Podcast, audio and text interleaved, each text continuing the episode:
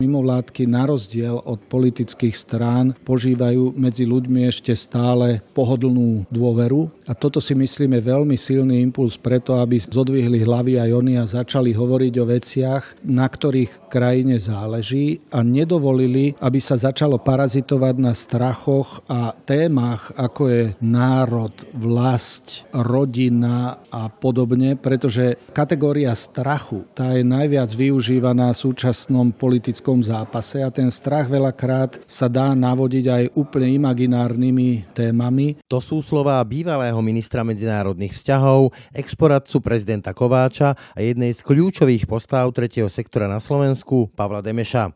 Podľa neho dnes politická situácia v mnohom kopíruje neľahké časy mečiarizmu a preto avizuje výraznejší vstup mimovládnych organizácií do predvolebnej kampane. Vstup mimovládnych organizácií by mal sa sústreďovať na nestranný stranickú občianskú kampaň s troma cieľmi. Prvý zvýšiť volebnú účasť, druhý monitorovať volebné prostredie, vrátane online priestoru a internetu a za tretie informovať voličov o jednotlivých politikoch a subjektov, ktorí v tom sú. Niekedy v novembri to asi zverejníme. Kampaň, ktorá bude mať názov My rozhodneme.sk. My rozhodneme, lebo rozhodneme my voliči. Ráno na hlas. Ranný podcast z pravodajského portálu Aktuality.sk. Dobré ráno. Je útorok 29. októbra. Počúvate Ráno na hlas. Príjemný deň vám želá Braň Dobšinský. Počúvate podcast Ráno na hlas. Dokážeš počúvať podcast a pritom kráčať do práce? Čo keby si teraz dokázal míňať a pritom aj sporiť? Založ si účet v 365, nastav si sporenie s automatickým zaokrúhľovaním platieb Sislenie a z každej platby ti rozdiel medzi uhradenou a zaokrúhlenou sumou zhodnotíme parádnym úrokom 3,65 ročne. 365. Najlepšia banka na sporenie. Viac o podmienkach podúčtu Sislenie nájdeš na www.365bank lomka Sislenie. Počúvate podcast Ráno na hlas. Pri mikrofóne mám Pavla Demeša. Dobrý deň. Dobrý deň. Pán Demeš, vráťme sa ešte do tej druhej polovice 90. rokov, keď krajine vládol Vladimír Mečiar. Vieme, že vtedy vznikla SDK ako 5 koalícia, popri tom tu bola ešte postkomunistická SDL, maďarskej strany, prišla potom aj Šusterová SOP. Ale okrem tej politickej integrácie sa tu diali tzv. demokratické okrúhle stoly, kde sa aj s mimovládnymi organizáciami hľadali nejaká programová zhoda, čo s krajinou, ak Mečiar skončí. Vy ste boli pritom, kto vlastne prišiel s tou myšlienkou nejakej spolupráce politiky a mimovládneho sektora? Bolo to v tej vrcholnej fáze mečiarizmu, kedy celá spoločnosť žila v takých dvoch pocitoch. Na jednej strane akési poníženie z toho, že Slovensko bolo vyradené z integračného procesu do Európskej únie, Severoatlantickej aliancie a tie voľby, ktoré sa blížili v 98. tie zase boli akýmsi zdrojom nádeje, že snáď sa to cez tieto voľby môže zmeniť.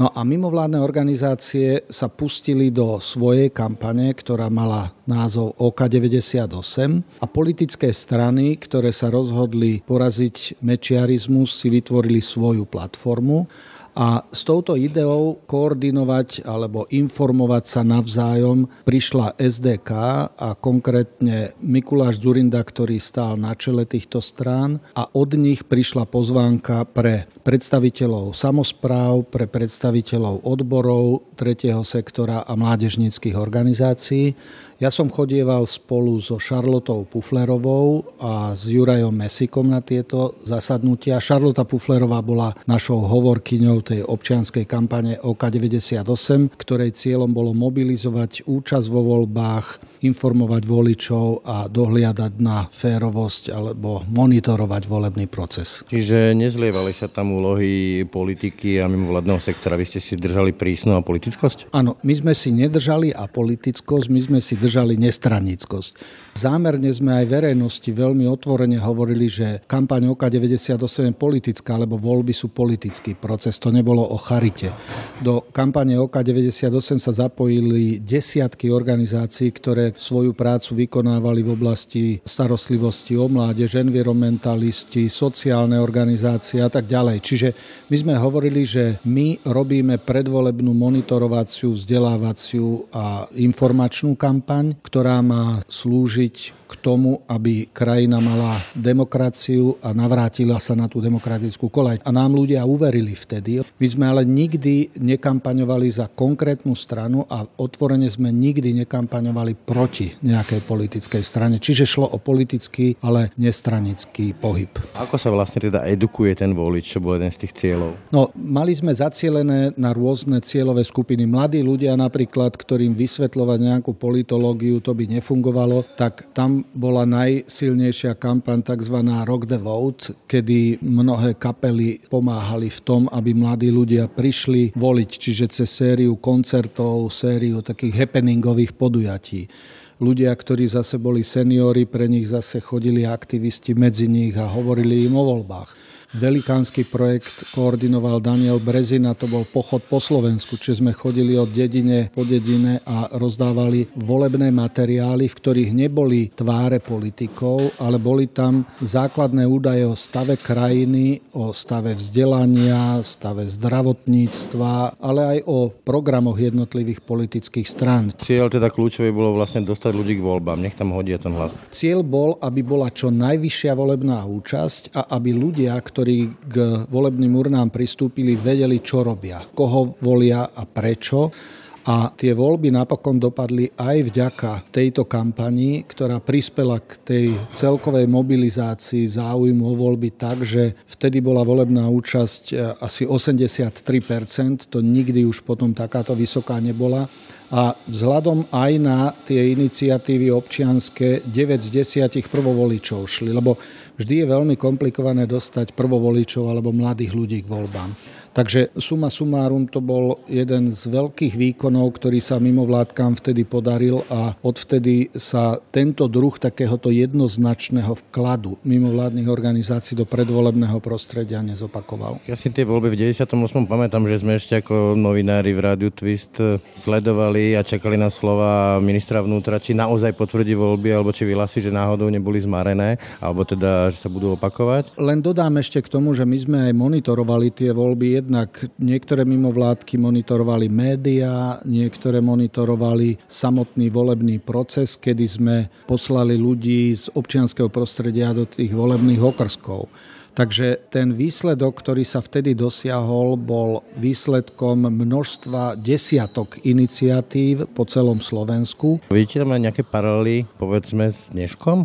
Voľby v poslednom období nevykazujú nejakú veľkú účasť aj prezidentské voľby ukázali, že polovica ľudí tu nemá záujem hodiť ten svoj hlas a povedať, koho chce. To, čo sa dnes deje, alebo že postupne dochádza k apatii voličskej a zároveň aj k tomu, že mimovládne organizácie už nie sú v predvolebných aktivitách také aktívne ako vtedy. S výnimkou roku 2002, kedy množstvo projektov tiež mimovládky zorganizovali, pretože hrozilo, že sa Mečiar vráti a že znovu Slovensko bude vyradené z toho integračného procesu. Čiže vždycky na takú tú základnú mobilizáciu a záujem o voľby je potrebné nejakým spôsobom vyburcovať tú verejnosť a v súčasnosti sa mi zdá, že opäť možno očakávať, že viaceré mimovládne organizácie ešte vstúpia do hry. Hoci to nebude také masívne, ako to bolo v 98., ale sledujem čoraz viac ľudí, ktorí si uvedomujú, že Slovensko a jeho politická kultúra je v stave ohrozenia, najmä potom, ako bol zavraždený Jan Kuciak a sa spustila obrovská občianská mobilizácia, ktorú zorganizovalo zaslušné Slovensko študenti, mladí ľudia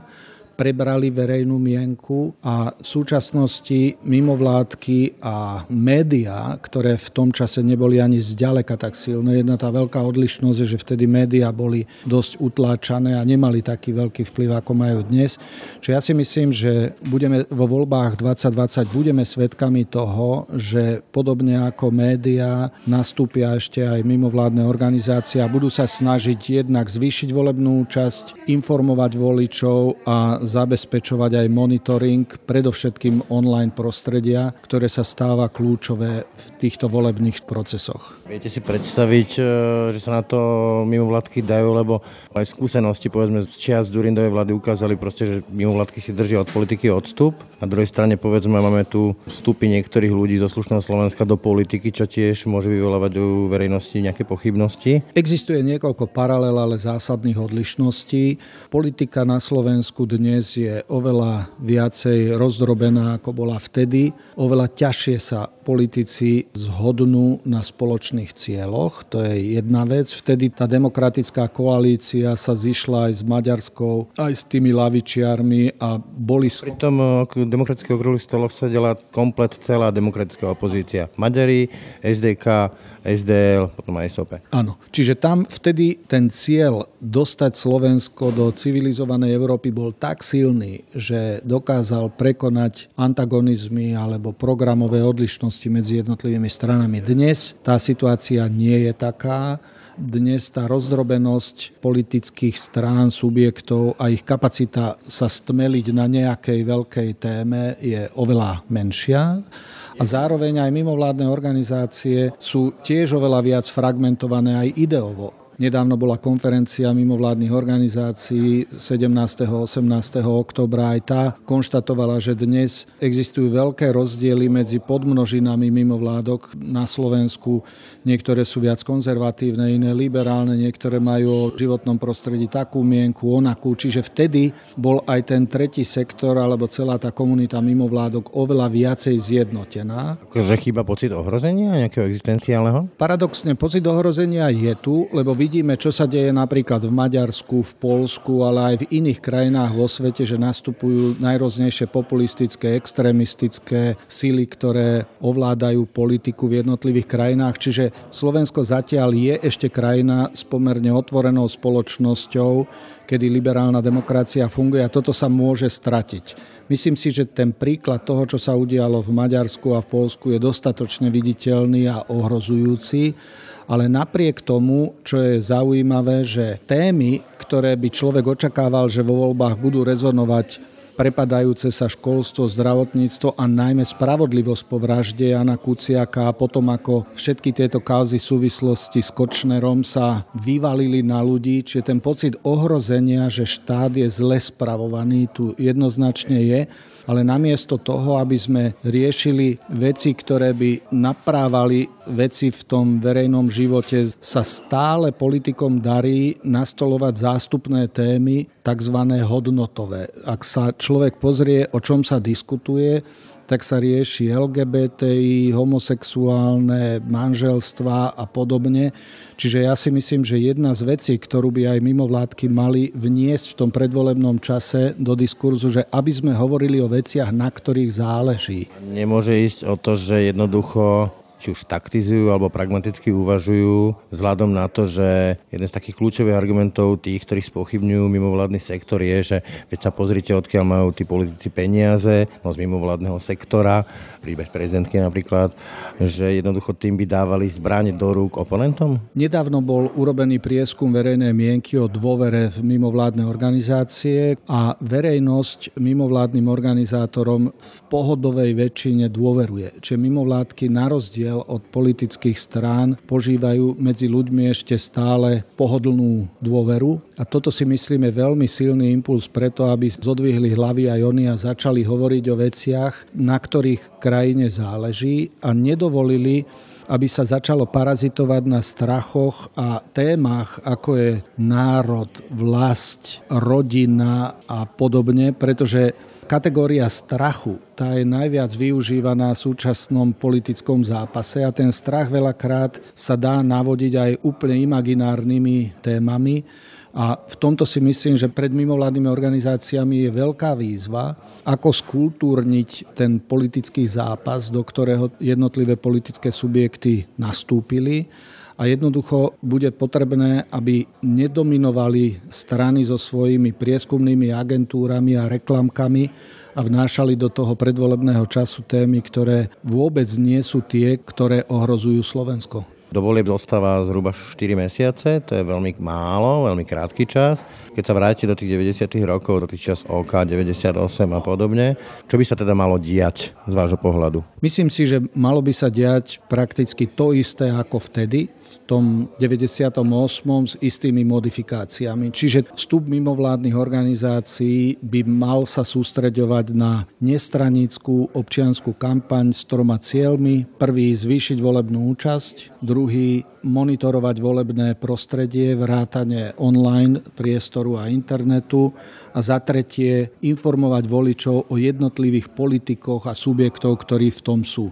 A v tomto si myslím, že je stále ešte čas na to, aby mimovládne organizácie ukázali svoju jasnú hodnotovú líniu, ale aj akcieschopnosť.